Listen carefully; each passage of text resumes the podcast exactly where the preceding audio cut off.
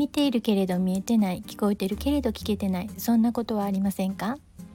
日々のささやかな気づきから生きやすさのヒントにつながる話題をシェアします。こんにちはリボンです。いきなりあの質問なんですけれどもあなたは貧楽っていう言葉を知っていますか？あの貧楽っていうのはね貧しいに楽しいって書く貧楽ね。私50年生きてるんですけど、まあ、50年以上生きてるんですけどねこの言葉初めて今朝知ったんです。っていうのは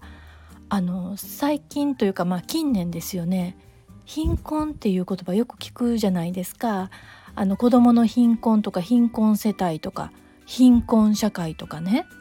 でまああんまり気分が良くなる言葉ではないですよね。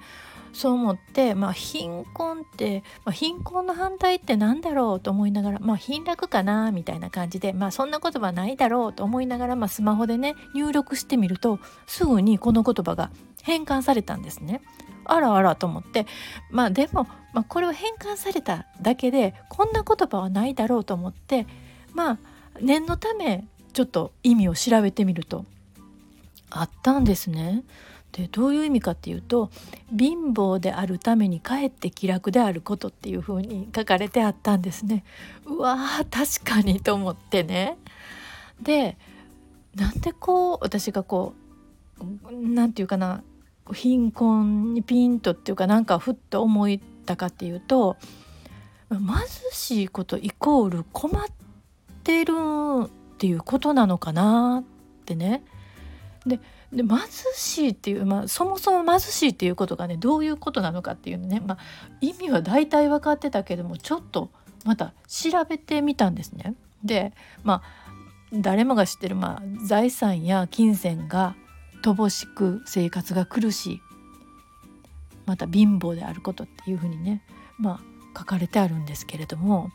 まあ、お金が潤沢になかったとしてもイコールなんか困ってるみんな困ってるっていうことではないんじゃないかなって思うといやこの貧楽って言えてるなっていうふうに思ったんですね。でこのまあ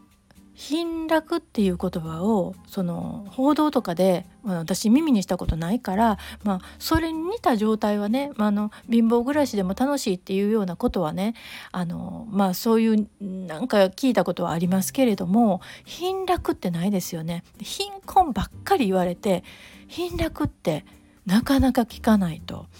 で